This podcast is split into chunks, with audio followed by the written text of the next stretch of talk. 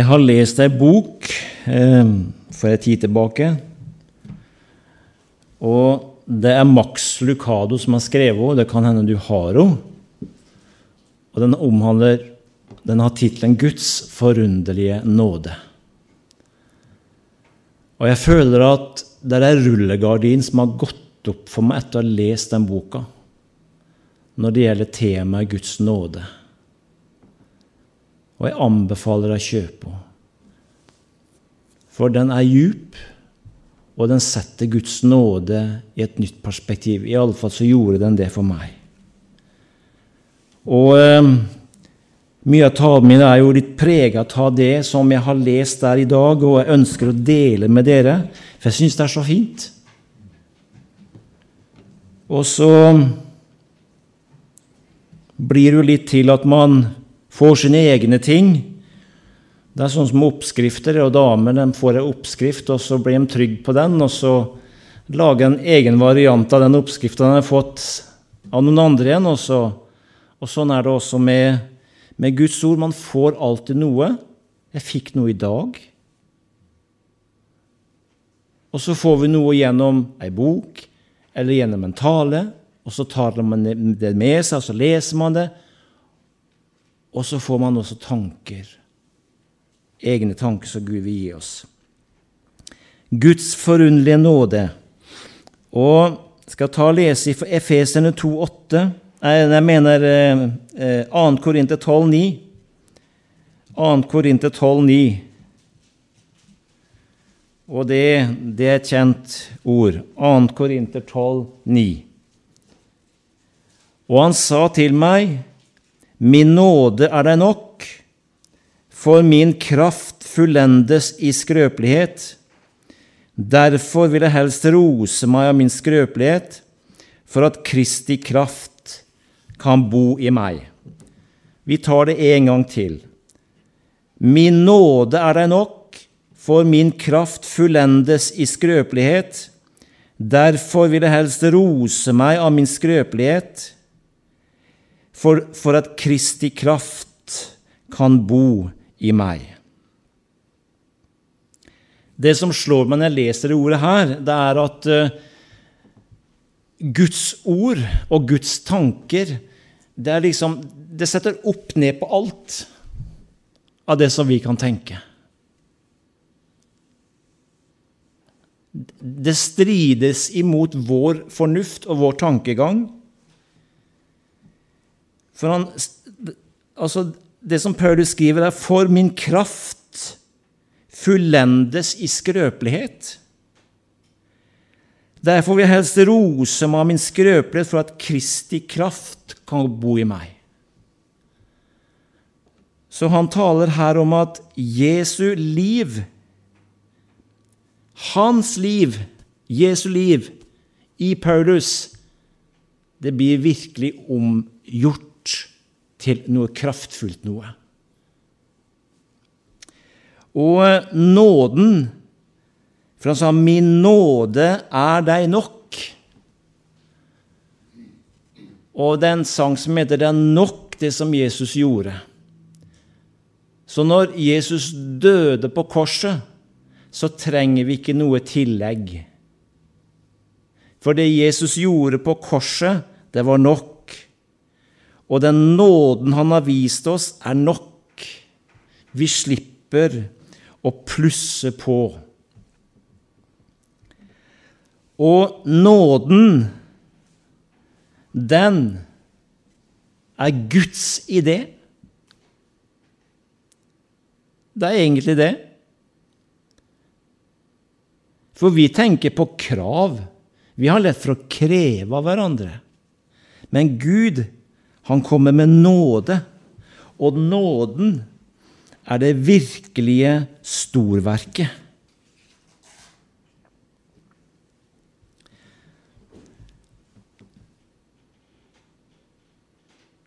Vi bruker dette ordet ofte,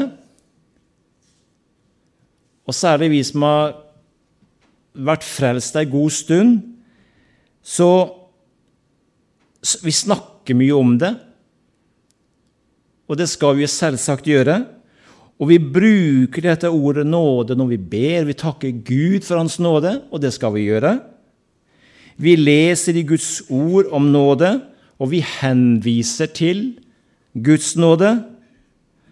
Vi synger om det, vi underviser om det, og så sier vi ja, ved Guds nåde så gikk det bra, sier vi også. Men det har jo også vært også brukt som en trussel. Nåde det er hvis ikke du oppfører deg nå, altså. Men det er jo en selvmotsigelse, da. For det er jo ikke sånn Gud nåde det hvis ikke du gjør noe, så, så det er ikke det Gud bruker. vet du. Han kommer aldri med fingeren.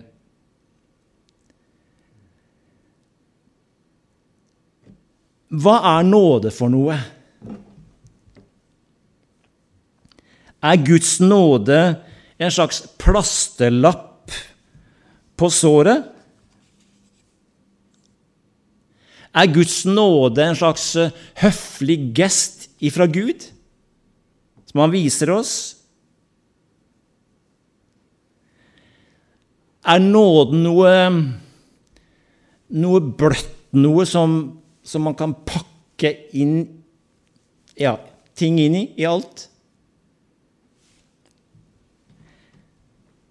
Er nåden noe slags pinglete greier, så vi på en måte bare klynger oss til.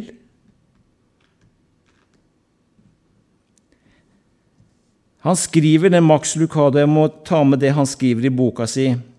Guds nåde minner om et regnskyll.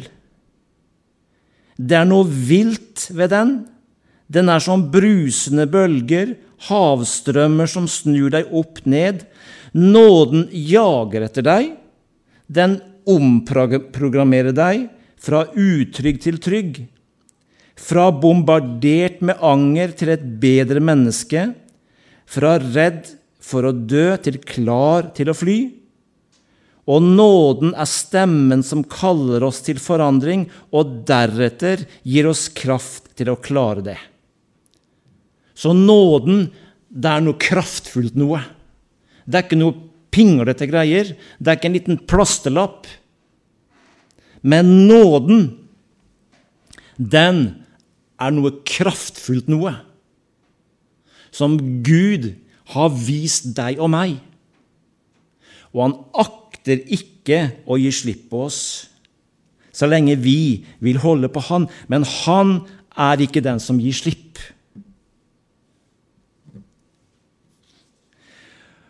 Og vi kan oppleve tider i livet da ting kan være krevende da ting kan være prøvsomt.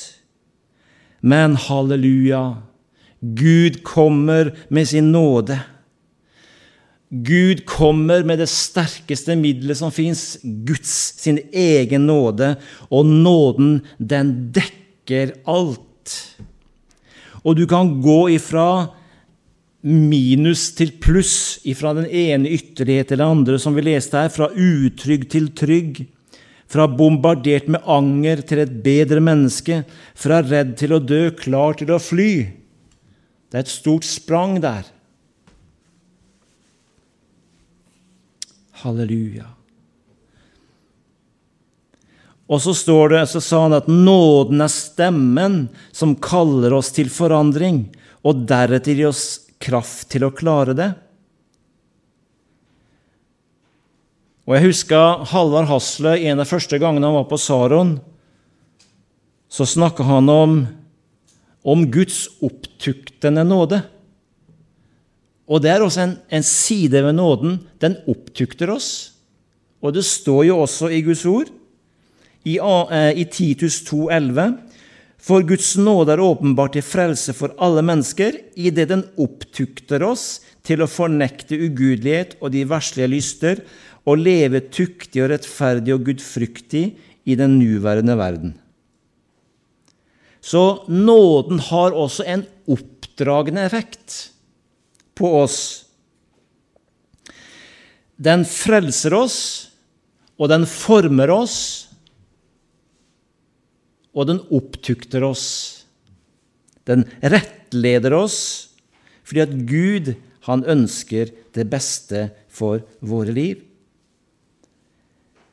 den, som han sa, nåden er stemmen som kaller oss til forandring. Så nåden den taler inn i våre liv. Den kommer ikke med pekefingeren 'nå må du skjerpe deg'. Nå må, nå må, du be mer, nå må du gå med på møtet, nå må du gjøre ditt, nå må du gjøre datt. Men hva sier Skriften? For Gud er den som virker i dere både å ville og til å virke til Hans gode behag. Så nåden er på en måte en hjelpemotor inni oss, slik at vi ikke havner ute i lov og krav, men at vi vil det som Gud vil, og Han skaper denne muligheten i oss. Han gir oss kraft til å klare det som Gud vil. Og, og, og, Gud kommer til oss ikke med store, uendelige krav til oss som ikke vi klarer å oppfylle, men han vet hvor mye hver enkelt av oss er i stand til. Halleluja. Så nåden, den opptukter oss, den former oss. Og eh, den, den, den forandrer oss. Halleluja. Og så gjør det noe med oss på innsida i vårt møte også med andre mennesker. For når vi har fått møte nådens Gud, så blir vi også nådige imot andre. Da viser vi oss Det står jo at vi skal eh, eh, Dette med vi skal ydmyke oss for hverandre og løfte hverandre opp. Jeg husker ikke helt ordrett hvordan det står. Men men iallfall så skal vi løfte hverandre fram. Vi skal på en måte opphøye hverandre og løfte hverandre fram.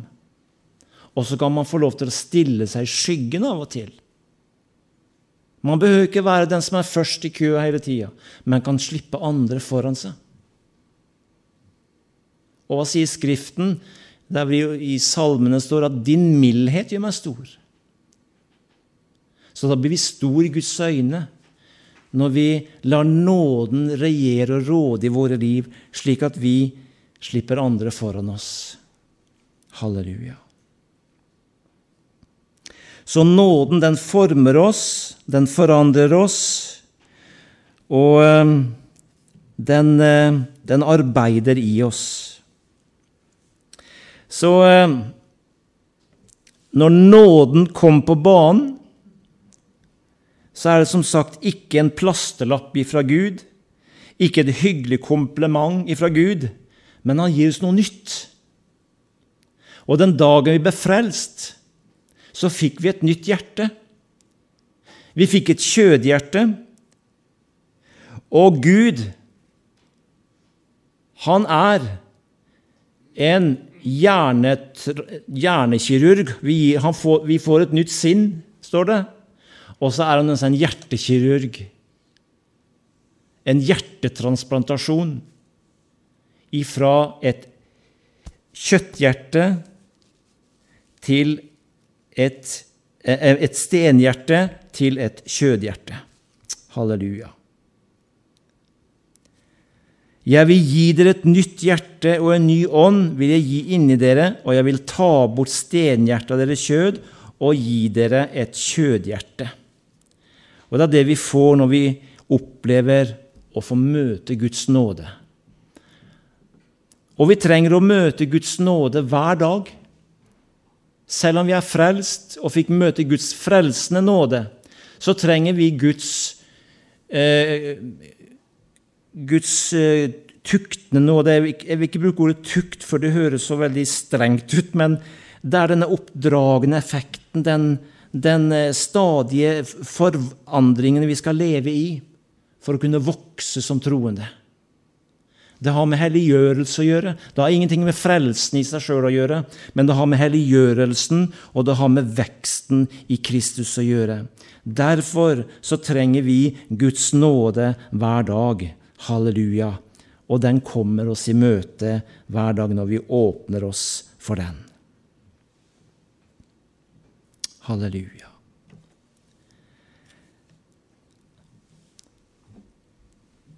Gud, han gir oss et nytt hjerte. Og Jeg hørte om, jeg leste om noen, et ektepar som mista sin datter. Og så ville de donere hjertet hennes til ei ung dame. For de fikk et spørsmål fra legen om det. Det var ei ung dame som sleit, og som visste ikke om hun ville overleve hvis ikke hun fikk et nytt hjerte. Og dattera til denne familien da, hun var jo død, men det, likevel så var det en vanskelig avgjørelse å ta. Men til slutt så gikk de for det at de ville gi denne unge kvinnen et nytt liv.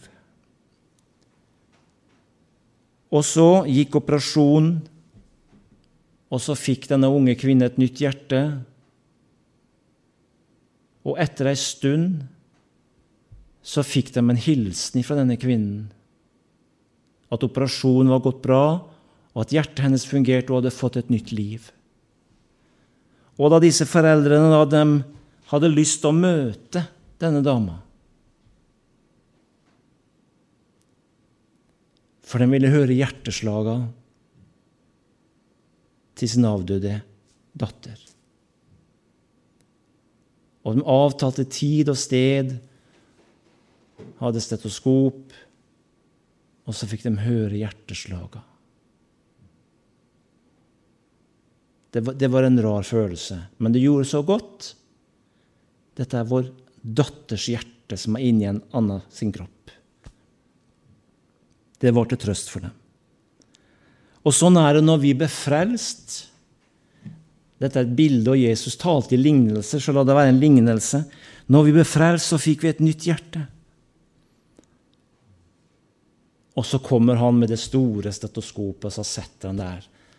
Og det han hører der, det det, det er ikke ditt hjerte, men han hører sin sønns hjerte slå. Han hører sin sønns hjerte slå. Halleluja. Og da fryder han seg. I Galaterne 2,20 så står det 'Jeg er korsfestet med Kristus'. Jeg lever ikke lenger selv, men Kristus lever i meg. Og det liv jeg nå lever, det lev, og det liv jeg nå lever i kjødet, det lever jeg i troen på Guds sønn, som elsket meg og ga seg selv for meg. Vi kan si Kristus, han er for meg, ja. Han går foran meg, han går ved siden av meg. Ja, han er rundt oss. Men så kan vi også si at Kristus er i oss, ved sin ånd. Kristus bor i deg. For det står 1. Johans 4,15.: Den som bekjenner at Jesus er Guds sønn, i ham blir Gud, og han i Gud. Så det står svart på hvitt. Kristus bor i deg. Og her har Jeg vil ikke si kristendommen. Eh, det, det blir på en måte en sånn religion. Altså Kristendommen Jeg ser på det som religion. Kristendom, eller Det handler om Jesus. Det er liv. Men for å stille det sammen med andre religioner, da, så er det ingen annen religion eller en filosofi som har noe slikt. Det er ingen bevegelse som påstår at grunnleggeren bor inni dem. Nei. Bor Muhammed i muslimene? Nei. Bor Buddha i buddhistene? Nei. Buddha og, og Muhammed, dem er døde. Og sånn kan vi ramse opp. Men bor Kristus i oss? Amen. Han bor, han er levende til stede i våre hjerter. Fordi at han døde, han sto opp igjen. Halleluja. Kolossen 1,27. For hvem Gud ville kunngjøre hvor rik på herlighet denne hemmelighet er blant hedningene, det er Kristus iblant dere, og Kristus i oss. Halleluja. Halleluja. Så nåden, den bor, Herre Jesus bor i oss, og så har vi blitt forvandla ved Guds nåde. Halleluja. Halleluja, halleluja. Og så en annen side ved Guds nåde.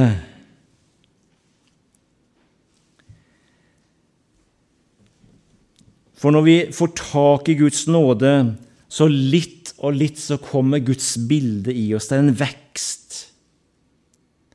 At verden, at menneskene kan se Jesus i oss. At han ser, menneskene ser Jesus i våre liv. Slik at eh, eh, vi kan få lov til å vandre omkring. Om ikke vi preker Guds ord, men så kan en få se på oss. Og det står jo om den første kristne. Den kjente dem igjen, at de hadde vært sammen med Jesus. Ikke at vi skal bli noen sånne overåndelige, svevende skapninger, men vi skal få være mennesker frelst av nåde. Og så skal vi få møte andre med Guds nåde. Halleluja. Så nåden handler om Jesus. Nåden handler ikke om meg, men nåden handler om Han som bor i meg. Nåden handler om Jesus.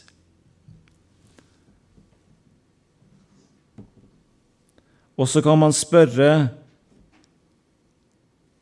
hvordan får man tak i nåden? Så kan man heller snu litt på det og si det er nåden som får tak i oss. Det er jo det. Det er han som søkte oss først. Og Jesus Vi vil til himmelen, ikke sant? Men det viktigste for Jesus det er ikke at vi kommer til himmelen med en gang. Men det viktigste for Jesus det er at himmelen får komme inn her. Først. Og så farer vi hjem til himmelen en dag. Men det er viktig å ha himmelen i våre hjerter, og at det er nåden som får tak i oss. Og Jeg skal avslutte med denne kjente beretningen om, som illustrerer nettopp det, at nåden fikk tak i den bortkomne sønnen.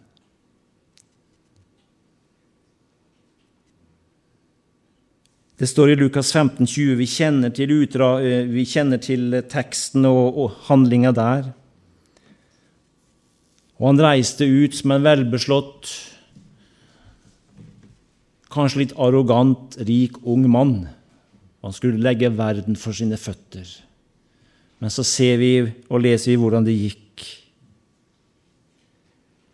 Og til slutt så endte han opp med å ete svinemat. Og det var jo det laveste som en jøde kunne komme og leve blant grisene. Men så står det i Lukas 15, 20, og han sto opp og kom til sin far. Men da han ennå var langt borte, så hans far ham, og han ynkedes inderlige løp til å ha falt ham om halsen og kysset ham. Så vi vet at denne faren hadde stått lenge og sett og speida etter sønnen sin. Han hadde venta på han. Han for ikke ut og henta han inn og tvang han hjem igjen.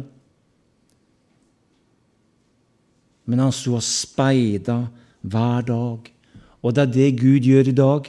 Han ser etter mennesker. Han er på leiting, han ser etter, og alle som kommer faller han om halsen, og så tar han dem til seg. Og her ser vi dette, det som skjer her mellom far og sønn.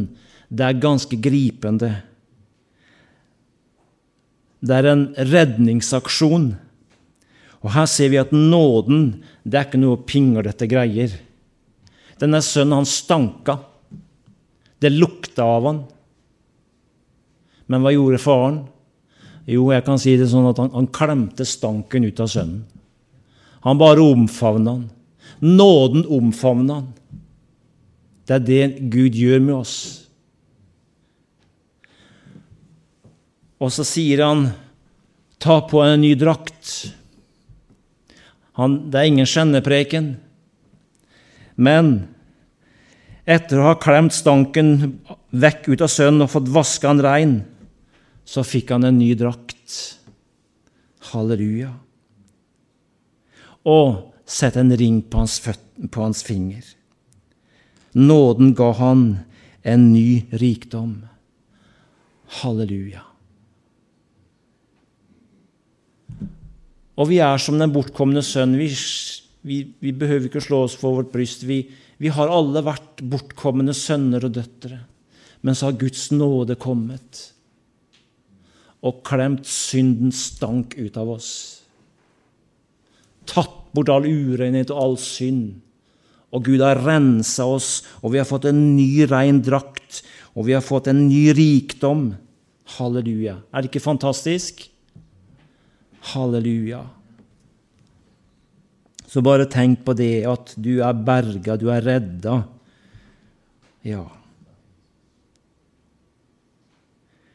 Og den bortkomne sønnen, han var redd for at han hadde overtrukket sin fars velvilje, om jeg bare kan få være som en tjener. Men han hadde ikke, han var fortsatt sønn.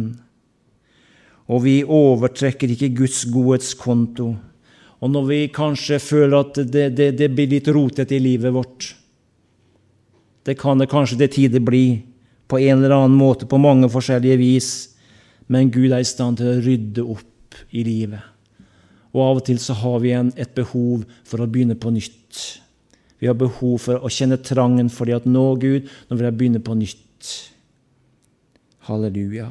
Og det er da nåden kommer på banen. Og er du her i kveld som kjenner det sånn at, eh, at ting har blitt vanskelig for deg, så kan du få lov til å komme til Jesus med det. Og så vil han omfavne deg, og så vil han bare gi deg noe nytt. Halleluja. Halleluja. Så eh, men, men, men jo, vi, vi, trenger jo alltid noe nytt av Jesus. Vi trenger alltid å leve i dette. Og så kommer Gud til oss, og så viser han sin forunderlige nåde, for den er forunderlig. Den er forunderlig og ubeskrivelig. Skal vi bare be litt? Og Jesus, vi, vi bare takker deg og vi priser deg for din nåde imot oss. Bare takker og priser deg, Jesus, at det er ufortjent. Det er ikke noe vi har gjort oss fortjent til i det hele tatt, Jesus. Men Jesus, vi bare takker deg for din godhet og for din nåde over nåde som du har gitt oss, Jesus. Og takk at vi får leve i din nåde hver dag, og du har tatt sjansen med oss. Du ser våre skrøpeligheter, Jesus. Og Jesus, du ser at vi er svake, Herre.